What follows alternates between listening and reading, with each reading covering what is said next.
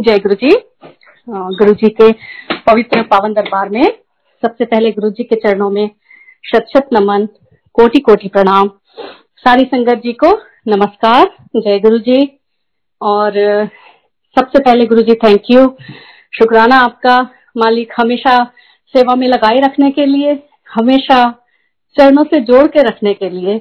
और सच में गुरु जी के लिए कोई फ़र्क नहीं पड़ता। आप कहाँ हैं? किस टाइम जोन में हैं? दुनिया के किस कोने में हैं? गुरु जी ने जब आपको एक बार अपने से कनेक्ट कर लिया तो गुरु जी का जो वाईफाई नेटवर्क है, वो पूरी दुनिया में है। वो कहीं से भी आपको जोड़ के रखेंगे अपने साथ में। That itself is such a big blessing that itself gives you so much joy कि गुरु जी आपको भूलते नहीं हैं।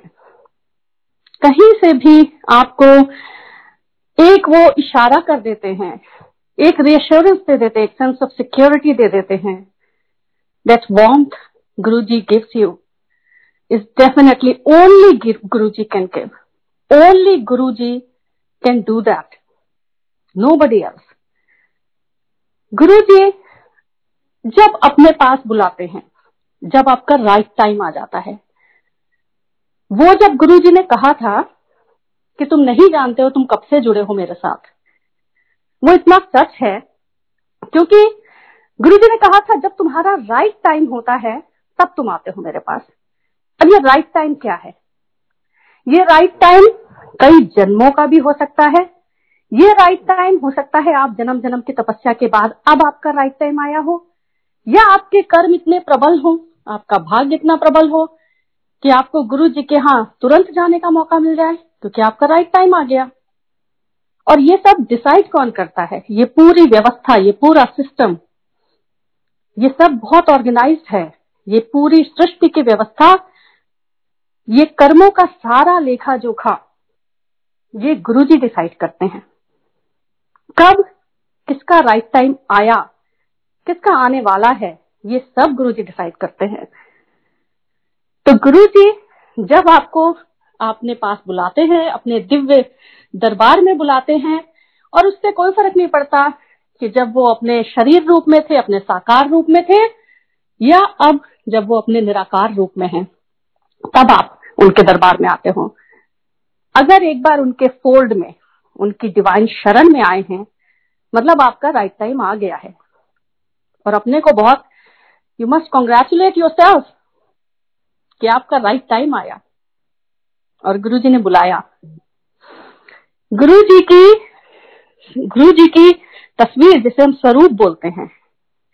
Even if you pass by that you are seen by Guru ji अगर आप उनके स्वरूप के सामने से भी निकल जाएँगे तो आपको गुरु जी ने देखा है और आपको बुलाया है। बिना उनकी मर्ज़ी के आप उनके स्वरूप तक के दर्शन नहीं कर सकते। बिना उनकी मर्ज़ी के आप उनका नाम तक नहीं जान सकते गुरु जी का।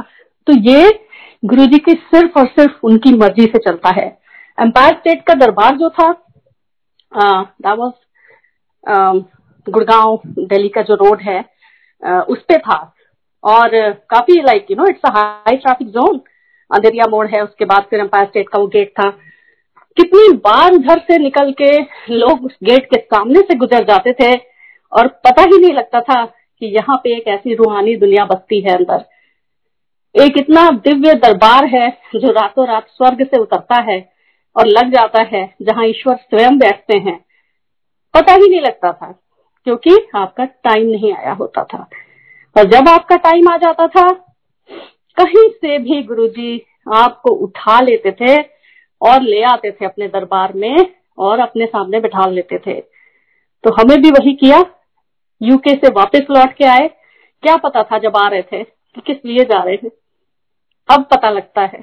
When I look back and realize कि हाँ वो तो कॉलिंग थी। वो तो गुरुजी ने बुलाया था और बुला के बैठा लिया था अपने चरणों में। तो सबसे पहले Guruji thank you so so very much अपने चरणों में बिठालने के लिए और बुलाने के लिए हम सबको। फिर जब वहाँ से इस अद्भुत दिव्य यात्रा की शुरुआत हुई, इस जर्नी की there was no looking back एक के बाद एक गुरुजी ऐसा करते चले गए कि आपको like you were totally zapped सोचने का भी टाइम नहीं देते गुरुजी। सोचने का भी मौका नहीं देते कि ये क्या हो रहा है, कैसे हो रहा है आपके साथ। बस करते चले जाते हैं, करते चले जाते हैं। जैसे पपेट्स की तरह, कठपुतली की तरह हम सब उनके इशारों पे सिर्फ़ चलते हैं। हमें नहीं पता लगता कि हम क्या कर रहे हैं। हमारी डोर सिर्फ़ उनके हाथ में होती है। तो उसी तरह से जब हमें गुरु जी ने बुलाया था अपने पास में, उस दिव्य दरबार में, उसके बाद गुरु जी ने, सी विद इन ईयर, हमारे साथ इतना कुछ कर दिया था। सी, नॉट नेसेसरली कि हम ये बोले कि हमें ये परेशानी थी तो हम इसके वजह से गए और गुरुजी ने ये हमारा किया। ये सब बहुत सेकेंडरी चीज़ें हैं। ये बहुत सेकेंडरी चीज़ें हैं कि गुरुजी हेल्थ ब्लेस कर देते हैं। गुरुजी आपको जॉब में ब्लेसिंग्स देते हैं। करियर आपका पूरा सेट कर देते हैं। ये सब तो है ही है but these are byproduct उसके अलावा जो एक, जो असली गुरु जी के यहाँ मिलता है, वो खजाना जो होता है ना वो अनमोल है, उसका कोई मोल नहीं है। क्योंकि जैसे जैसे as you progress in your life like I am at a stage in my life जब 2003 से हम गुरु जी के दरबार में जुड़े, तब से मैं देखती हूँ this life has become a satsang with Guru ji grace तब से अब तक में, और गुरु जी का जादू बड़े धीमे धीमे चढ़ता है। लेकिन जब चढ़ता है ना तो सर चढ़ के बोलता है। क्योंकि गुरु जी ऐसे ही हैं। गुरु जी ने जब एम्पायर स्टेट में ब्लेसिंग ऑलवेज का वो स्वरूप अपना दिया था तो ऑलवेज वर्ड का मतलब ही यही है। And this is not only for us for me और for any particular sangat it's for everyone Guru ji की ब्लेसिंग सबके लिए है परपेचुअल है ऑलवेज है। उनका कोई एक्सपायरी डेट नहीं है। उनका कोई टाइम ड्यूरेशन नहीं है कि बस इतने ही टाइम तक के लिए है। वो हमेशा के लिए है, सदैव सदैव के लिए है। उस टाइम पे शुरुआती दौर में ही गुरुजी ने काफ़ी कुछ हमको एक जैसे फ़िज़िकल प्रैक्टिकल इस तरह के अनुभव बहुत दिए। क्योंकि शायद हमें उनकी ज़रूरत थी। जैसे we were newly baptize in faith just enter ही कर रहे थे दरबार में। उसी समय गुरुजी ने विद इन अ मंथ एक तो मुझे गड़वी ब्लेस करके दी थी। उसका भी उस टाइम पे मुझे कुछ सिग्निफिकेंस नहीं पता था टू बी ऑनेस्ट मुझे बिल्कुल नहीं पता था कि गुरुजी देते हैं गड़वी ब्लस करके और उसका क्या है, क्यों है, कोई लॉजिक नहीं था उसमें मेरे लिए। बट मैंने टू दैट उसको फॉलो किया। ये है कि मेरे अंदर कभी ये सवाल नहीं उठे कि ये क्यों करना है। शायद इतना गुरुजी ने कर दिया था कि ये सदबुद्धि दे दी थी कि सवाल नहीं करने हैं। जो बोला है गुरुजी ने, बस वो उसको वैसे का वैसे ही फॉलो करना है। इसके दो तीन एग्जाम्पल्स थे। So within like the very first year of going to Guru ji Guru जी ने कई बार दो तीन तरीके से हमारा, मुझे अब लगता है कि जैसे टेस्ट लिया। अब वो तो गुरु जी ही जानते हैं कि गुरु जी क्या करते हैं। पहले तो एक बार जब मैंने बताया कि हमारे एक रिलेटिव थे जो आर के पुरम में और उनके यहाँ पे गुरुजी उनके नेबर के यहाँ उनके घर गए थे और गुरुजी ने खुद से बोला था कि पार्किंग लॉट में आ, मेरा स्टेज लगवाना और दिन का टाइम था वो दैट वाज अ सैटरडे और गुरुजी ने खुद लंगर प्रसाद का मेन्यू खुद से बताया था। ये बात मुझे मेरी उन आंटी ने बताई कि आज का मेन्यू गुरुजी ने खुद बताया है कि ये बनेगा। संगत के लिए। और वो मेन्यू था साउथ इंडियन इडली, डोसा सांबर चटनी। ये वाला लंगर मेन्यू तो अब हम लोग जब वहाँ पे गए थे, मुझे अच्छी तरह से याद है वो इतना सुहाना दिन, इतना सुहाना दिन कि गुरु जी वहाँ बैठे हुए थे स्टेज पे। वाज अ पार्किंग लॉट लेकिन वो उस समय किसी दिव्य मंदिर से कम नहीं लग रहा था, क्योंकि गुरु जी वहाँ बैठे हुए थे स्टेज के ऊपर। मंद मंद मुस्कुराते हुए, संगत पे अपनी वो निगाहें करम डालते हुए। ऐसे सुंदर लग रहे थे व्हाइट चोले में गुरुजी। और बहुत कम संगत थी, क्योंकि it was more of a private satsang जिसमें कि गुरुजी ने, जब गुरुजी किसी के घर ऐसे जाते थे तो जिनको गुरुजी बोलते थे, सिर्फ़ वही आते थे, या गुरुजी किसी से बुलवा लेते थे, जैसे हमें किया। तो गुरुजी से परमिशन लेके ही आप किसी को बुला सकते थे इवन अपने जो क्लोज फ्रेंड्स एंड फैमिली है, उनको भी आप गुरु जी की परमिशन के बिना नहीं बुला सकते थे। तो ये गुरु जी के एक तरीके होते थे कल्याण करने के। तो I consider myself really really blessed कि गुरु जी ने उस दिन याद किया, बुलाया, और जब हम पहुँचे और पूरा नज़ारा बहुत ही दिव्य था हल्की हल्की सी ठंड थी और जहाँ गुरु जी बैठ जाते हैं, वो इतनी सुहानी वो दुनिया हो जाती है कि उस समय भी वो इतना दिव्य सुगंध उस पूरे वातावरण में उसके बाद वो एक अच्छी जो जाड़ों की गुनगुनी धूप होती है, वो धूप और गुरु जी सामने बैठे हुए। तो इससे ज़्यादा जन्नत का नज़ारा और क्या होगा? फिर जब गुरु जी के चरणों में मैंने सर झुका के और कुछ थोड़ा सा कहने की कोशिश की, और गुरु जी ने वही अपना गाल पे हाथ रख के पलट के देखा और कहा गड़वी ले आई गड़वी लाने को बोला है ना? उनको याद रहता है, उनको याद रहता है एक एक संगत के बारे में, क्योंकि हम सब उनकी ज़िम्मेदारी हैं हम सब उनके हैं। उन्होंने हमें चुना है। उन्होंने हमें हैंड पिक किया है। हम सब उनकी ज़िम्मेदारी हैं।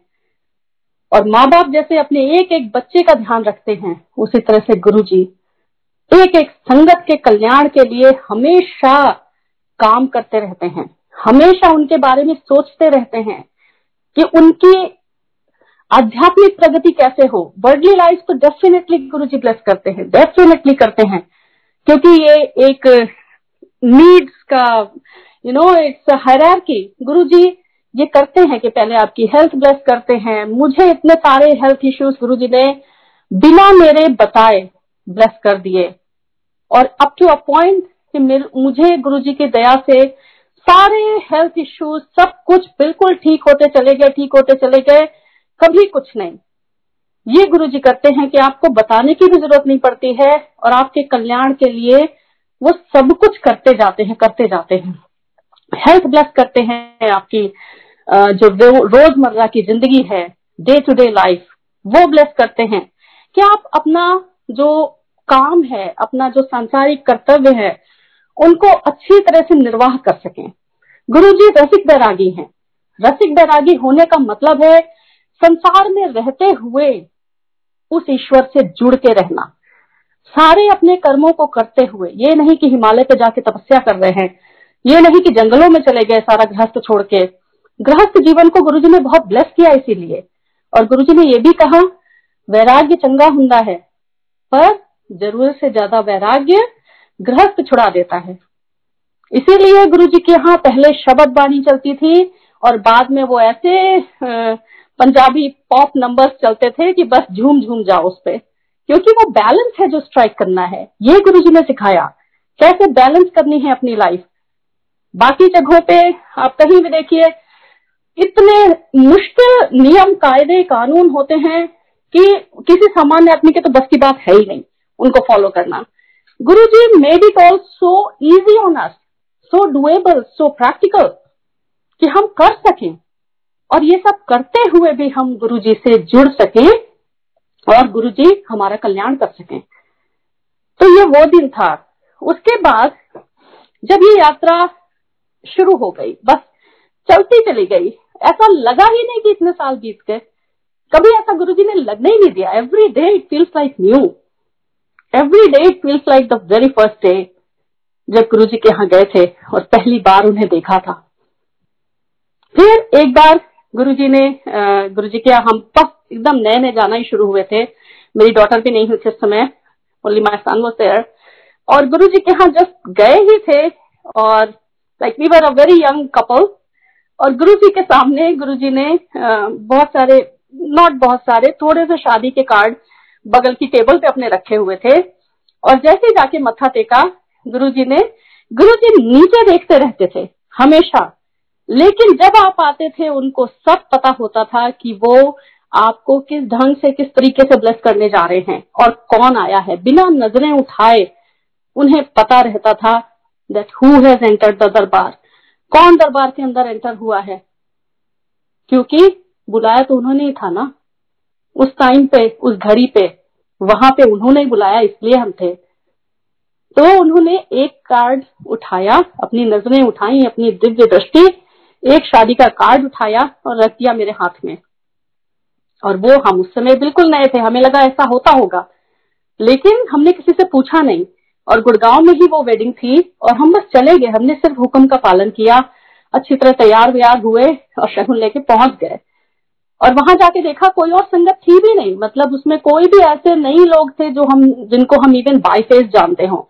It was a totally new you know scenario for us लेकिन जैसे ही हमने बताया जो वहाँ पे होस्ट थे उनको कि हमको गुरुजी ने भेजा है कार्ड देके तो बिल्कुल उन्होंने हमें ऐसा फील कराया जैसे ये हमारे घर की शादी है, उसके बाद में।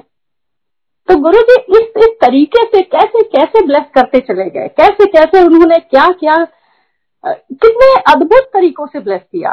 कोई ज़रूरी नहीं था कि आपको कोई पाठ ही करना पड़े। कोई ज़रूरी नहीं था कि आपको कोई विशेष तरह की पूजा करनी पड़े, कुछ करना पड़े। उनकी मौज है। वो जैसे चाहे आपको ब्लेस कर सकते हैं। उनके ब्लेस करने के तरीके बहुत अमेजिंग होते हैं। बहुत अद्भुत होते हैं। बड़े मंदिर में गुरुजी ने इतनी ब्लेसिंग डाली और इतना ब्लेस किया। जिस दिन से जाना शुरू किया हमने, वो जैसे फिर एडिक्शन ही हो गया था। और ये सिलसिला गुरुजी की महासमाधि के बाद तक गुरुजी ने इसीलिए जोड़ के रखा कि उनको पता था कि वो अपने साकार से निराकार रूप में आने वाले हैं। वो दिन भी मुझे याद है जब 27 मई का लास्ट गुरुजी के यहाँ दरबार लगा था एम्पायर स्टेट में और हमें भी गुरुजी ने बुलाया था। हम गए थे, लेकिन उस दिन मुझे वहाँ पे आई डोंट नो मेरा सिक्स सेंस ऐसा गुरुजी ने किया या क्या था, मुझे बिल्कुल वहाँ पे उस दिन गुरुजी अपने उस अवतार में नहीं लग रहे थे। और एक अजीब सी बेचैनी थी उस पूरे माहौल में, एक एक बहुत एनर्जी वहाँ उस दिन एम्पायर स्टेट में मुझे बहुत हेवी लग रही थी और गुरु जी भी अपने नॉर्मल सेल्फ में नहीं लग रहे थे। काफ़ी संगत थी। इवन एम्पायर स्टेट में जहाँ साइड में जोड़े उतारे जाते थे, ये जोड़ा घर तो बाद में बाहर जब सामने वाला प्लॉट ले लिया तो वहाँ पे वॉशरूम्स बने और जोड़ा घर बना। पहले तो साइड में ही उतारे जाते थे। लेकिन उस दिन वहाँ इतनी संगत थी कि वहाँ पे बैठ के साइड में लंगर प्रसाद खाया गया। अंकल उस दिन अंदर बैठे थे, मैं बाहर बैठी थी। उस जगह पे। और वो बस गुरु जी के साकार रूप का आखिरी दर्शन था। लेकिन गुरु जी ने ब्लेसिंग्स में और अपनी अनुभूति में कहीं कोई कमी नहीं छोड़ी। वो एक थोड़े समय के लिए बस एक भ्रम डाला आँखों पे कि वो अब चले गए हैं। ऐसा है नहीं। अब तो और भी ज़्यादा पास है। कितना कितना उन्होंने ब्लेस किया। इवन बड़े मंदिर में इतनी दिव्यता, इतनी पवित्रता और गुरु जी ने संगत के लिए बनवाया बड़ा मंदिर। गुरु जी ने तो खुद कहा था, मुझे ज़रूरत नहीं है, ये तो मैं तुम लोगों के लिए छोड़ के जा रहा हूँ। ये बड़ा मंदिर मैंने संगत के लिए बनवाया है। ये गुरु जी ने कहा, एक बार मेरा सौभाग्य है कि मुझे गुरु जी की जो परम पावन कुटिया है, जहाँ पे गुरु जी ने तप किया, जहाँ गुरु जी साधना करते थे, पाठ करते थे, उस कुटिया के अंदर जाने का सौभाग्य मिला मुझे। और मैं जाके दंग रह गई कि गुरु जी आप इतने महान है कि इतना बड़ा मंदिर संगत के लिए बनवाया और अपने लिए ये छोटी सी कुटिया रखी खाली। वो कुटिया बहुत छोटी सी है, क्योंकि तो गुरु जी को उससे ज़्यादा ज़रूरत ही नहीं है। मिट्टी से उसका फर्श लिपा हुआ है। गुरु जी सिर्फ़ हमारे लिए आए और सिर्फ़ हमारे लिए उन्होंने जितने समय भी अपने शरीर रूप में रहे, सिर्फ़ हमारे लिए वो चिंतित रहे। हमारे कल्याण के लिए और काम करते रहे। इवन जो बैसाखी थी 2007 की, जिसमें कि गुरु जी की आज्ञा से कार्ड दिए गए थे ओपन इनविटेशन सबको देने के लिए, वो कार्ड हमें भी मिले थे पाँच। तो हमने भी दिए थे लोगों को, और कुछ पहुँचे थे नसीबों वाले, कुछ नहीं पहुँच पाए थे। बिकॉज़ दो card they were blessing in it वो अपने आप में ब्लेसिंग थे गुरु जी के। तो जिस तक पहुंचनी थी जिसका राइट टाइम आ गया था, उस तक पहुँच गई उसको बुलवा लिया गुरु ने। तो उस दिन जब बैसाखी का बड़ा सुंदर सुंदर, बहुत ही सुंदर फ़ंक्शन हुआ था बड़े मंदिर में 2007 की बैसाखी अप्रैल में। और हम गए थे शाम को, उस दिन बहुत संगत थी। बाहर लॉन तक, जहाँ समाधि स्थल है, वहाँ तक लाइन लगी थी। और मुझे याद है कि लाइन में मैं लगी हुई थी मेरे सामने एक आंटी थी, उन्होंने बिना किसी रेफरेंस के, बिना किसी इंट्रोडक्शन के, ऐसे ही हम करते थे। हम किसी को थोड़ी जानते थे एक दूसरे को। हम तो बस इस नाम से एक दूसरे को जानते थे कि अच्छा अब भी गुरु जी की संगत है। बस इतना ही परिचय रहता था हमारा। अचानक वो मुड़ी, उन्होंने कहा, आपको है, मेरी सिस्टर को गुरुजी ने बिना बोले, बिना कुछ कहे, एक और बेबी ब्लेस किया। मैंने कहा अच्छा मैंने सुन लिया। बहुत अच्छी बात है गुरु जी ऐसे करते हैं कल्याण। और नेक्स्ट मंथ गुरु जी ने महासमाधि ले ली and I came to know that I am expecting और वो my daughter my younger daughter May के मंथ में गुरु जी ने महासमाधि लेने के पहले मुझे ब्लेस कर दिया उसे। और फिर वो जब उन्होंने शरीर अपना छोड़ा, इस साकार से वो फिर निराकार रूप में आ गए। एंड उस डॉटर का इस ट्वेंटी सिक्स जनवरी को बर्थडे है थर्टींथ ये गुरु जी ने ये मैं इसको क्या बोलूँ? गुरु जी किस किस तरीके से कल्याण करते हैं? कैसे कैसे करते हैं? दिन भी ऐसा चुना इंडिया का रिपब्लिक डे 26 जनवरी, और, ठीक just after nine month I delivered this beautiful beautiful daughter of mind ये गुरु जी के कल्याण करने के तरीके हैं, जहाँ आपको सोचना नहीं पड़ता है, जहाँ आपको मांगना नहीं पड़ता है, जहाँ आपको बोलना नहीं पड़ता है। क्योंकि वो खुद आपके लिए काम कर रहे होते हैं और हमेशा आपके साथ होते हैं। तो किस किस बात का शुक्राना करें गुरु जी ये पूरी ज़िंदगी, सारी संगत की, हर संगत के पास अपने बहुत बहुत अनुभव हैं। ये तो सिर्फ़ मैं इट्स नेवर सब्जेक्टिव कि ये सिर्फ़ मेरे अपने पर्सनल इंडिविजुअल अनुभव हैं। हर संगत के पास सत्संग का खजाना है। हर संगत के पास न जाने कितने अनुभव हैं। क्योंकि गुरु जी देते हैं। गुरु जी हर संगत का कल्याण करते हैं। एक बार आप उनसे जुड़े हैं मतलब ये तो तय है कि कल्याण होना ही होना है। जल्दी देर से कब कैसे but trust me on this you will never look back you will never regret a single day with Guru ji तो थैंक यू सो मच गुरु जी शुक्राना गुरु जी सारी संगत जी का भी शुक्राना एंड uh, शुक्राना Guru ji thank you so much जय गुरु जी